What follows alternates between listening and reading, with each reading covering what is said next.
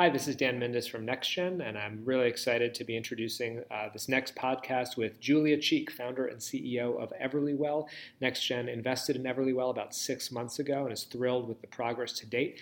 Everlywell offers at home health tests. So, if you want to know about your cholesterol levels, your metabolism, uh, are, are, do you have any vitamin deficiencies? Everlywell is uh, the product uh, for you. Julie and I talk about why the, at, the uh, health test industry um, is so unfriendly to consumers, such a terrible experience for so many people, what Everlywell is doing to change that, and also the incredible effort um, that uh, Julia puts into uh, her company and building uh, for its success. So I think you'll really enjoy this.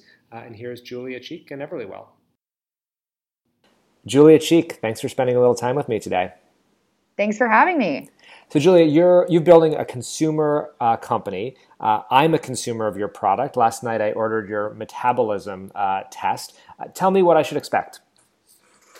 Yeah, so at Everlywell, we're really excited about being able to bring a seamless experience that I think people expect now with um, what's developed in other uh, startup verticals over the last few years. And we're bringing that to lab testing, um, a super big industry, something everybody has to do that's a really annoying and unfulfilling process today for people who matter the most, which is you.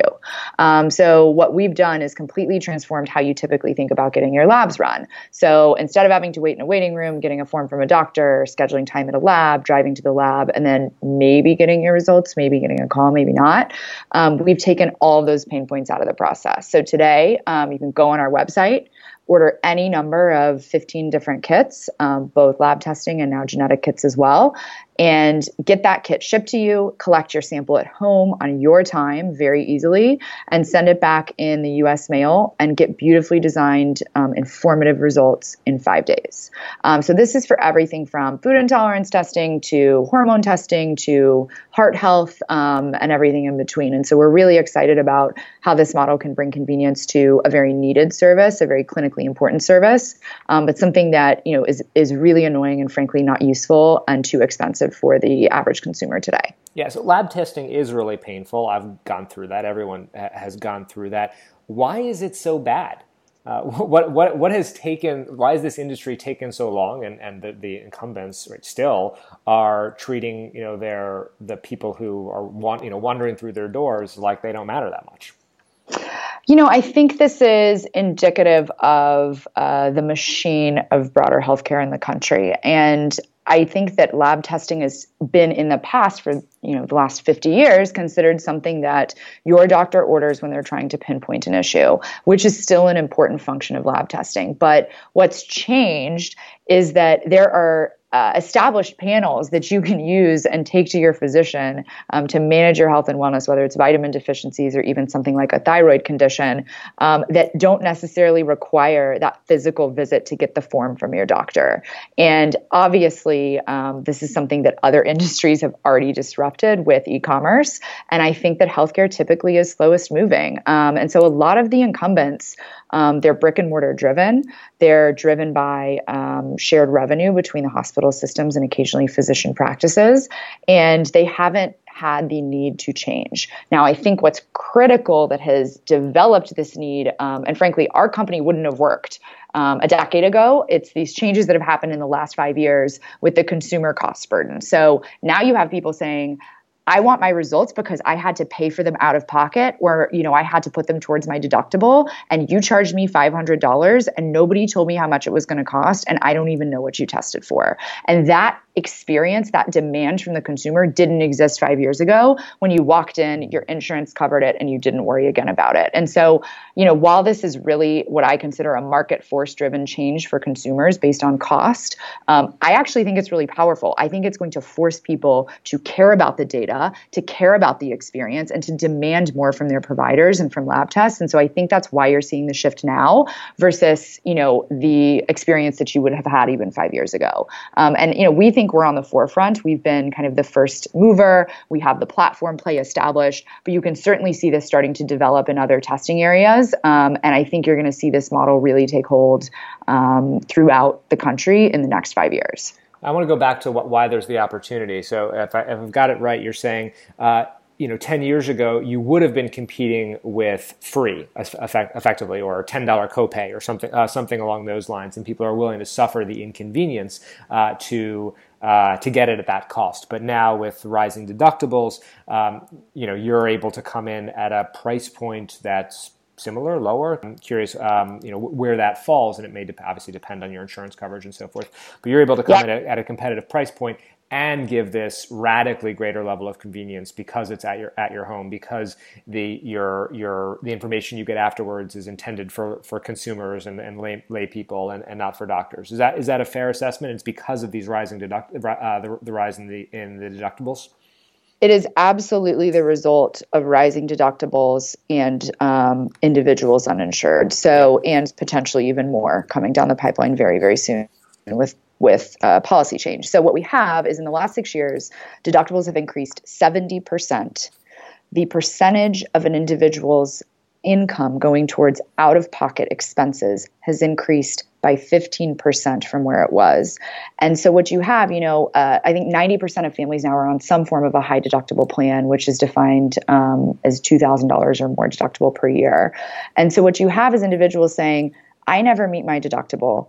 I don't consider that spending towards my healthcare. That's an out of pocket expense for me, or I may have an HSA or FSA, which is still out of pocket.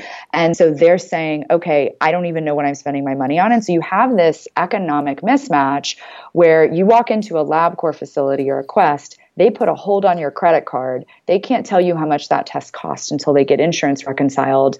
And you're the one responsible for that payment, even if it goes towards your deductible. And so you're seeing these market forces shift consumer behavior in a way that I don't think motivating people to care about their health um, is going to happen without that economic factor. Our test today, I mean, listen, our mission is to be very accessible for every American. We want to be at, you know, a $30 price point, a $40 price point where people don't even feel like they have to use insurance or it's not even a comparison with insurance. Today we're a little higher just because it's our first year and we're trying to reach scale. But even at a higher price point today, which ranges today from 69 to 399, our prices, if you compare individual panels, are almost always cheaper than average insurance coverage. And so that's really powerful because even a company that's new, that doesn't have the economies of scale of the incumbents, is able to offer more price competitive products. And I think that tells you a lot about where this industry needs to go. So, uh, so companies over time often can drive cost out of their product and, and drive down their prices, which is be- better for their consumers.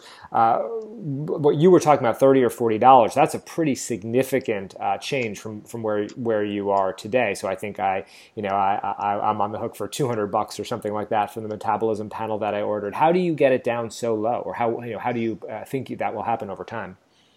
Yeah, I mean, I think the first the first comment is we have some really incredible lab partners, um, and when you think about where we are from a scale standpoint, even with our individual labs, we're still today a pretty small part of their business. Um, and so, as we start to scale, and as we look at our channel partners that we're expanding into, opportunities in brick and mortar, opportunities with um, other health and wellness companies, those volumes are uh, already guaranteed with our partners to bring our prices down significantly. Um, and you know, we're able to actually scale with that. So you know we we are a technology business first and foremost. We've built really unique products to be able to scale easily without additional headcount, and you know being able to uh, get those economies of scale as we um, get more volume. And so we have 15,000 customers today. Uh, imagine when that number is 10x, and you know being able to achieve the vertical integration that we need um, on the prices. It's a it is a high margin business today. We want everyone to be able. We want our goal is to deliver our customers with a high quality product at a competitive price point, and for everyone to be able to stay in business and make money from that. And this is an industry where that can happen, and that's what's really exciting about innovation in the business model as well. Um, it doesn't have to just be in the delivery. We can also do it in our, in our infrastructure. You mentioned a uh, potential move into retail. So right now, I, I can only get an Everlywell, Everlywell kit, you know, online on, on the website. Um, I think you've had some other distribution partnerships, but you know, what would that look like? You know, am I can I go to my CVS or my Walgreens, you know, uh, five years from now, to to five months from now, and uh, pull an Everlywell uh, uh, test off the off the shelf? Yeah, I mean, that is our goal. Again, our vision is to be mass market. We're not focused on quantified self consumers. We're not focused on um, professional athletes. We are focused on our average customer, which is the mom who has three kids who can't get to the doctor and is looking for a solution to fit into her everyday life where she lives and works for her family. And that consumer is um, needs multiple options. Many of our consumers will choose to purchase online, but they also need to be able to run into the store and pick up a test. I mean, I think, you know, one of the values that we have is you can walk into a brick and mortar today and you can buy, if you're over 18, you can buy as many cigarettes as you want. You can buy as much soda. And you can't get a metabolism test or a thyroid test off of the shelves. And to me, that is a great discrepancy in how we're thinking about um, health more broadly for the American population. Um, and so it's it is so important to me that as you're buying a vitamin D supplement, you can also buy a vitamin D test on the shelf. And I think that that is where we really get the brand recognition, and we also educate the broader American consumer base that this testing method is available to you, and it's a way to be able to get more information about your health issues. You know, today we sell online, and it's going. Uh, we're growing very quickly, but we still believe that 99% of the broader population doesn't even know that this model exists and that it's accurate and that it's reliable and it's an, it is a choice for them. And so we want to get on shelves to be able to educate consumers about that choice.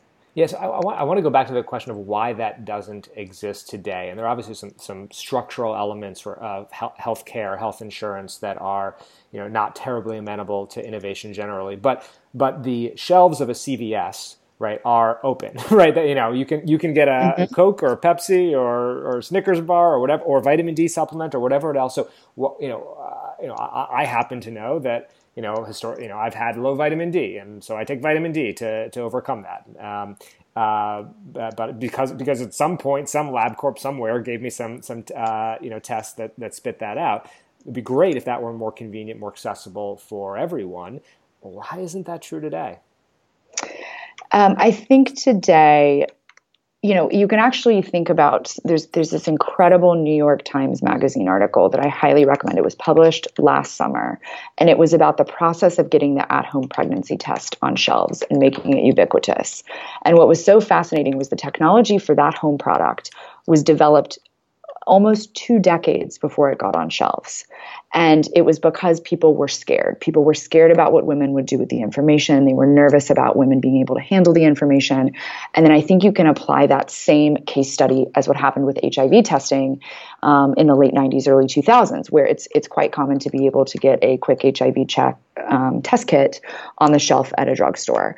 And so, to me, you look at these very impactful products that you can already buy today, but you also have to think about the change process that it took to overcome current perceptions to get those products on shelves. And so we really believe we're following that same change process, um, and that the reason they haven't existed before is because of a variety of different. Um, regulations, whether they're federal, whether they're lab regulations, or whether they're state, that have made it difficult to create a model that worked. And the reason we can do it today is because of internet technology. I mean, it's completely transforming how healthcare professionals work with lab testing regulations. And so, where you wouldn't before have been able to buy a kit on a shelf, you can today. And now we just have to create the um, change management, both with the with the retail brands and with the consumer, to help them know that this is available. Um, so, I think you're very much going to see that past process with other products be mirrored in Everlywell's approach to getting on shelves. I mean, and I do think it'll be faster. Um, it's just becoming a more more acceptable process. Well, I certainly hope it's faster. I mean, I, I remember I got uh, you know the 23andMe test with my wife five years ago. I thought it was spectacular, right? Uh, to to learn about you know my my own you know genetic code and what that means for my long term health. And uh, my wife apparently would be deeply addicted to cigarettes if um, if she uh, she apparently her, her genes yeah. just love cigarettes, but luckily she you know she doesn't smoke. So that that is really great to know. And then about a year later, the FDA basically cut that off um, because I'm not entirely sure why, because people might misinterpret the information or, or, something along those lines. And so that was very disappointing to me when the FDA sort of took 23andMe to, to a large degree offline. Uh, you know, where are you know what what what could be done today at a policy level or a perception level to you know make this all go faster? Yeah, excellent question. And I think what's most important here is that you know Everlywell and the companies in this space, whether it's DNA testing or you know at-home lab testing or direct-to-consumer uh, brick and mortar testing, have a whole host of different regulations, both at the state and federal level, that are carefully navigated in order to bring our products to market in an effective way. And I really have to credit 23andMe for what I believe was 10 years at this point, they've been around a decade, a major regulatory hurdle and a major consumer adoption hurdle that they really took the burden on.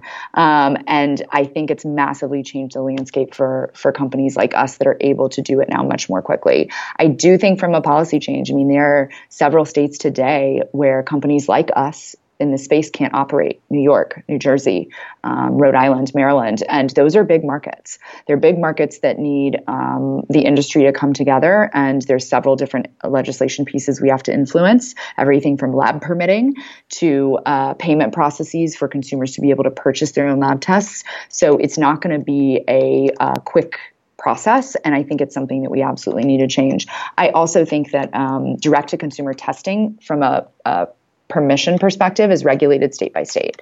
And so today we actually follow uh, the strictest state regulations for every state so that we don't have um, multiple policies in multiple states. Um, but I think that that's something where uh, consumers across the country need to be able to get access to these products in the same way. Um, and simplifying that will make it easier uh, to get them access. So those are the two main things up front. I also think you'll see a shift. I mean, the FDA has already kind of shifted in terms of how they're commenting on their monitoring of digital health and wellness apps. Um, it is critical that the claims that these companies make to consumers are accurate and not diagnostic. Um, that's something that we are very careful about um, and have a team of lawyers and medical professionals that help us with. Um, so I think it serves a really important purpose because you don't want consumers getting inaccurate or um, information or claims that are not accurate or fair to be made to them. Um, but I think that once we have that line, it's important to allow these products and innovation out there because consumers are looking for easy solutions, and the current the current healthcare um, kind of machine is not serving it. Um, so I think they've taken a good line, but we'll see how it changes over the next few years. And that machine uh, of healthcare includes insurance. When I went to uh, buy that metabolism panel, uh, there was nowhere that said, you know, you know, do you have insurance? You know, plug in your insurance number, right? It was just plug in your credit card number. Uh, curious um, if you, over time, would like to get, you know, have have these tests be reimbursed by insurance, or is the the idea let's just try to drive the cost down so far that you know it doesn't even make sense to to uh, to go through that? So, uh, our entire mission from a platform standpoint and why we think Everlywell's platform play is so important is because we want to be an agnostic channel partner. So, that means any type of enterprise business that needs our testing services will be able to work with you. That's already paying off with a variety of channel partners outside of retail and even outside of um, corporate wellness that we're really excited about. I think one of the challenges is how and when to provide that channel partnership to traditional insurance companies. Um, there are certainly reasons why they need people to test more frequently and more often. There is a major compliance issue with lab testing because it's so inconvenience, mm. inconvenient.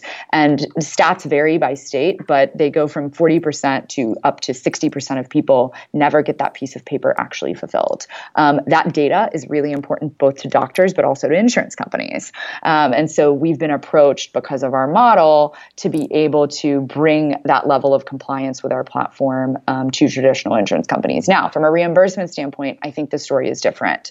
Um, I don't know that it will be worth uh, to our company or to the consumer working with them for traditional reimbursement. Certainly not across all of our panels. There's potential with a few of them where we may go through the traditional system. I think our model is, you know, again, we're thinking about the consumer. How do we make this accessible and affordable for every consumer? And our focus is really on what's the best path to do that that makes us successful and provides a great consumer experience. And today we're not we're not um, banking on the fact that that's through traditional insurance. We think it's through other models. Got it. You mentioned you've been approached by insurance companies. You've also are being approached by venture capital firms. Um, so you've sort of come out of the gate pretty fast here. You mentioned you had uh, 15,000 uh, customers already. Uh, NextGen is uh, very proud, pleased to, to be an, an, early investor in what you're doing, but there's going to be other investors over time. Uh, and as, I guess, as those inquiries come in and, and people say, you know, saying, hey, hey, Julie, I want to, I want to throw you some money how do you think about um, you know uh, who, who to partner with uh, on the financing side? Obviously, valuation is a question, but beyond valuation, uh, what are you looking for? And, and before you answer, I, sh- I should just say, I you know I've been I've been doing this for about a decade, uh, investing in, in, early stage companies, and I think you are probably the most sophisticated first time entrepreneur I've ever worked with on financing questions. So um, so I'm I'm curious, you know what you know what you know how do you think about it, uh, and uh, and you know is that you know universal or do you think that's specific to you and other other firms should think about it um, differently, or is it just sort of a universal principles there? Um, well, first of all, thanks for the compliment. I think it's because I have a great, great team around me that have uh, I, I, know where what I don't know and try to educate myself as quickly as possible. So I really appreciate that compliment. Um, for me, I think what's very uh, when you're very early in fundraising and when you're pre-seed um, or even post-seed, but you know pre-series A you want to take any funding opportunity from a legitimate venture capital firm or other funder. And I think where I've really had to be strategic is thinking about Everlywell as an investment opportunity for a VC and not just me trying to make sure that I can raise money. And what that has done for the company is, I think, created a set of partners that are aligned with our vision, excited about what we're doing, and also aligned with the stage of the company and um, willing to kind of uh, be supportive during these early days. Um, so that's more of a philosophical point, but um, for me, that's been my focus as opposed to saying, hey, I'm out there trying to get money and selling and selling rather saying I want to develop a relationship with these funders. I mean, Dan, as you know, I developed a relationship with John over the last year with him coming into the offices, you know, every quarter and getting the company update. And that not only allowed him to see how we were progressing and executing, but it allowed me to understand what the relationship would be like with NextGen. Um, and ultimately, I wanted to have you all on board because I saw the value that you would add, and that's how I felt about every partner that we've brought on. I think from a uh, actual funding strategy standpoint. Um, I'm very balanced when I consider valuation. I actually sometimes get more concerned about overvaluing versus um, undervaluing because I think that you can uh, block yourself in from having optionality. And my goal is always to create optionality for the company. So, you know, I want to be sure that I'm fair to current shareholders, but I also want to be sure that we're not um, raising it so high of a valuation that we then remove some of our potential partnership opportunities, some of our potential exit opportunities, or the chance to really think strategically about how we want to create our funding path for the future. So, you know, every time I've raised a round, and I'm now three rounds in, um, I say, what options does this leave us on the table? So if we have to make adjustments, can we do that? Um, and that, of course, goes into who we choose to partner with. It go to, goes into the funding structure of the deals. Um, but I think it's the most important question you have to ask at this early stage because the more choices you remove, um, the more you define your path, and you need to be able to stay open to different directions at this stage um, from from a financing standpoint. And so I think we've been able to do that well. You know, and we're now considering things. I mean, as we look at retail, how do we think about lines of credit? How do we think about about um, you know working with our investors to create different funding mechanisms uh, that allow us to scale in a way that we haven't before, um, and that matches with where our business model is going. And so I think you have to know where you're going strategically and who you want as partners um, before you can make some of those different financing choices.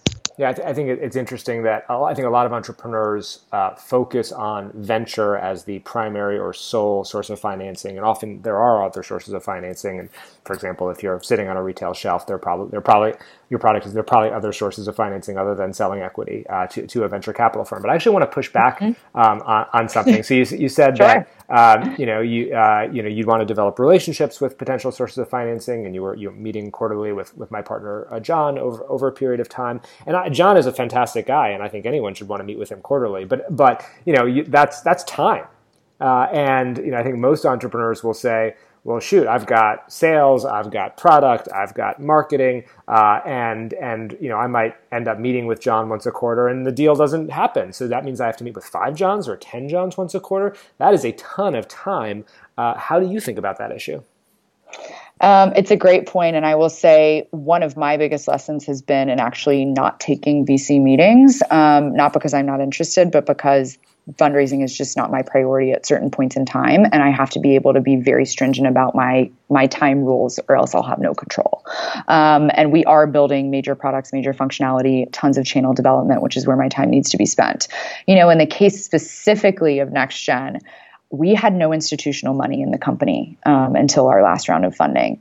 And so a lot of what I was also doing was testing. I would say, you know, where do you think VCs uh, expect for a Series A from a monthly revenue standpoint? How about recurring revenue? How important is that factor? Um, how important is the data strategy? Um, how do you value um, an e commerce company? How do you think about our tech? And so, as much as I was sharing with John the execution updates, he was also sharing with me industry experience from, like you, Dan, having been a VC investor for a decade.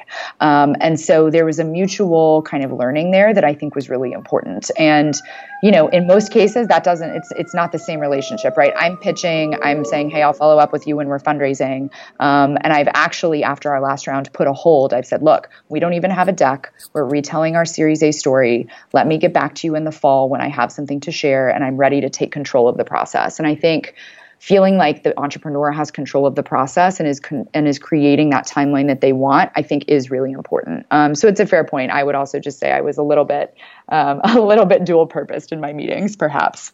fair enough. Fair enough. Well, we're, we're always good for market intelligence. I, yeah. I, I want to uh, uh, ask you about a, a quote. I, I, read this in, an, uh, I think, an Inc. Uh, article about you. This this is from you, and I'm going to read it word to word because word for word because I think it is striking. Uh, here's what you say.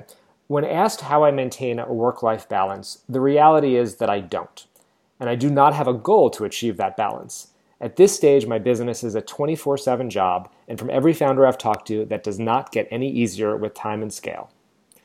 So uh, that's bold, a bold comment right there. um, it, that you don't even you're, you don't have a work life balance. You are not trying to get a work life balance. It will be the same next year and the year after and the year after that and the year after that.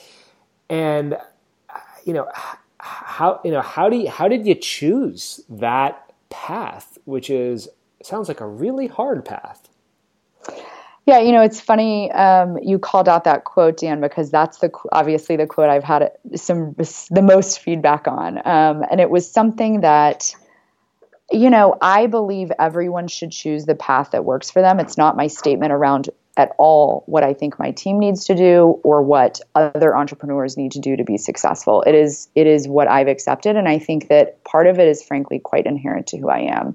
Um, you can ask anyone who's worked with me over different periods in my life, whether it was my equestrian career, college, business school, um, my professional career, and I have generally been all work all the time. I love to work. I love to create success and I love to drive results. Um, and so that's what I love to do. And I think the difference, though, that I will say from having founded my own company versus being in someone else's company um, is it's more of a mentally 24 7 job than I think even working really hard at something else. So like I wake up in the middle of the night. I did last night with some thought about something. Um, I'm you know on my email first thing in the morning, um, right before I go to bed, and some of that is because I don't have the coverage.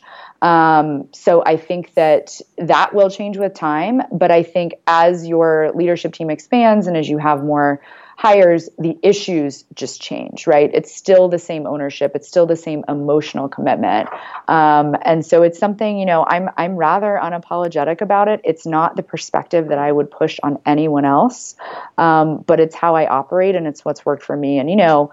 Uh, my husband is really supportive. Um, he travels for work. He also has an equally demanding job. And so it's just how we've kind of chosen to want to build our lives. Um, and it's what matters to us right now. And, and that's not to say that won't change, but whatever it is that I'm committing my time to, I commit myself to fully. Um, and that's just something that I think is is part of how I've grown up. So, um, you know, my I, I was the kid who, in high school, my parents forced me to stop taking as many honors classes. Um, that was just literally who how I'm built, um, and so I don't really know any other way to be. Julia Cheek, thanks so much for spending time with me today. Thanks, Dan. I appreciate it. Talk to you soon.